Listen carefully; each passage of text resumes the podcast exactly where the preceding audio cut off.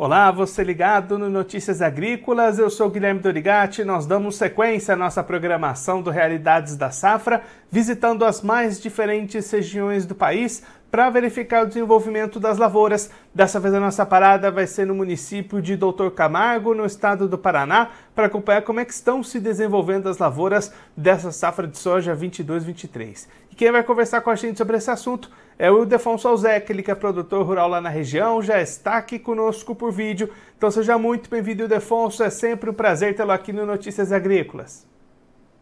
Bom dia, Guilherme. Bom dia a todos. Prazer é sempre da gente estar participando do programa. É um prazer.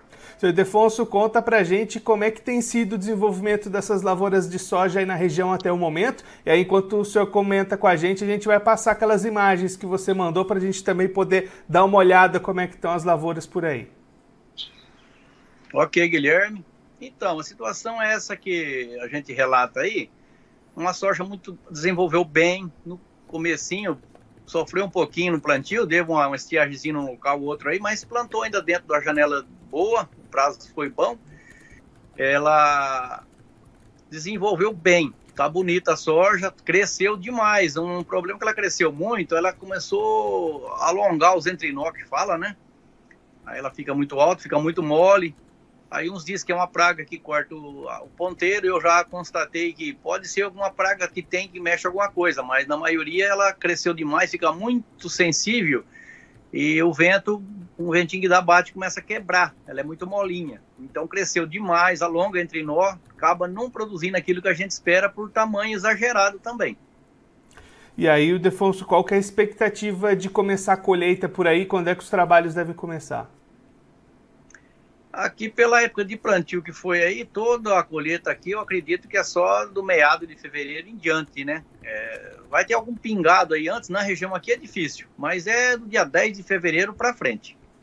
E aí, com esse calendário, Defonso, como é que fica a janela para a segunda safra no ano que vem? Vai dar para plantar milho dentro de uma boa janela?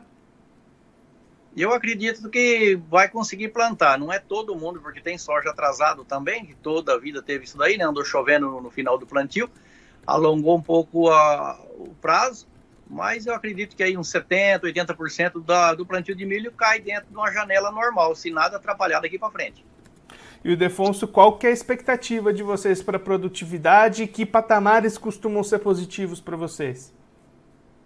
Olha, Guilherme, é, essa é uma pergunta difícil de resposta, porque tudo aí é a céu aberto, é difícil de a gente fazer. Mas a perspectiva ou estimativa, sempre no jeito que está o, o, padrão da lavoura aí, em torno aí de uns 60, 65 sacos por hectare, se continuar assim. Só que às vezes no meio do caminho há surpresa, né? Acontece surpresa. Pode ir um pouco para mais, um pouco para menos. Depende tudo do clima daqui para frente, que ele necessita muita água agora, chuvas normais, não demais, né? Porque começa a dar problema também se chover muito, sombrear ele agora. E o Defonso, olhando para o mercado, como é que avançaram as negociações para essa safra? O produtor conseguiu boas oportunidades para negociar? Tem segurado um pouquinho mais? Como é que você está sentindo essa comercialização aí na região? Essa eu não sei, eu para mim o que eu percebi é um assim um comércio futuro fraco, viu? Há alguns contratinhos, mas meio assustado, então não tem um comércio é, evoluído não. Foi segurado, o preço não está aquilo que bom, né? Porque foi comprado muita muita coisa para fazer o plantio, com um preço alto. Então, se segurar esse contrato que tinha aí, por exemplo, na região aqui, 175 reais Hoje ele está em torno de 160 e pouco na lousa, 165, 67, 64, varia muito. Então é uma conta razoável, boa não é não. E aí, o Defonso, nesse ano de 22, você optou por não fazer o milho safrinha, né? Segurou essas áreas para cultivar o trigo. Como é que está o seu planejamento para o ano que vem? Vai plantar o milho? Vai voltar com o trigo novamente? O que, que você está pensando para 23? Então, essa é uma dúvida muito grande. A gente depende um pouco de trigo de fora ainda, produziu bem trigo esse ano, perdeu também um pouco no sul, como está perdendo soja e milho agora. É, eu estou em dúvida ainda, se vai para o trigo, se vai para o milho, mas eu acredito que onde foi trigo, soja está muito bom. Ah, o trigo pagou a conta, não, não sobrou, porque ele também caiu por cima, mas quem, por exemplo, colheu e vendeu no preço que na colheitinha lá, pegou um precinho bom, foi bom. O milho, se tivesse plantado, estava no vermelho, então o trigo foi melhor. Pode ser até que eu plante trigo. Defonso, muito obrigado pela sua participação, por sempre ajudar a gente a entender como é que estão as lavouras aí na região. Se o senhor quiser deixar mais algum recado ou destacar mais algum ponto para quem está acompanhando a gente nessa reta final de ano, pode ficar à vontade. Obrigado, Guilherme. Um abraço para você, um abraço a toda a equipe aí do Notícias Agrícola. É um prazer sempre participar aqui e deixar sempre um recado né, a todos aí, ó, que vamos aguardar o, um, um, ano que seja um ano agrícola, né? Que não seja um ano, um, digamos assim, um comércio uma cor que a gente não quer, porque tudo depende da, da, agricultura para se alavancar para outras coisas. Então, desejo aí um final de ano bom para vocês, para todo mundo aí, para toda a agricultura e para todos do Brasil também, né? E vamos esperar que continue bom, bonito, como vinha vindo essa, esse verde de soja que está aí, coisa mais linda. Tomara que o ano seja bom. Eu desejo um feliz ano novo a todo mundo. Senhor Defonso, mais uma vez, muito obrigado. A gente deixa aqui o convite para o senhor voltar mais vezes, a gente seguir acompanhando os resultados que vão ter essas lavouras de soja na região. Um abraço e até a próxima. Abraço, Guilherme. Abraço a todos.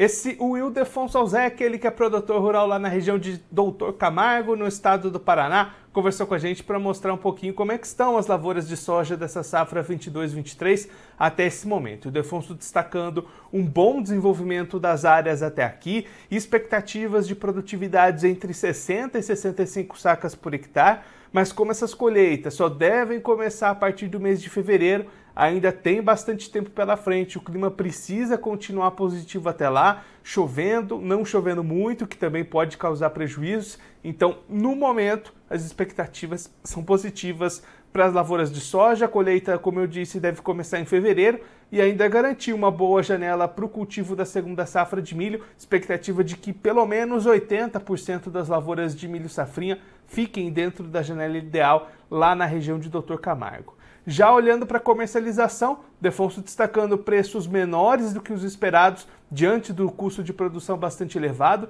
e aí negociações bastante lentas, bastante travadas, produtor optando por segurar mais essas negociações nesse momento e ver o que, vai acontecer com esses preços a partir do ano que vem. Claro que a gente vai seguir acompanhando toda essa movimentação de mercado e também o desenvolvimento das lavouras lá em Doutor Camargo, no Paraná, e em todas as outras regiões do Brasil. Bom, eu vou ficando por aqui, mas você aproveite para se inscrever no canal do Notícias Agrícolas no YouTube. Por lá você pode acompanhar os nossos vídeos, as nossas entrevistas. Também deixe o seu like, mande a sua pergunta, o seu comentário, interaja conosco e com a nossa programação. Eu vou ficando por aqui, mas a nossa programação volta daqui a pouquinho. Então continue ligado no Notícias Agrícolas.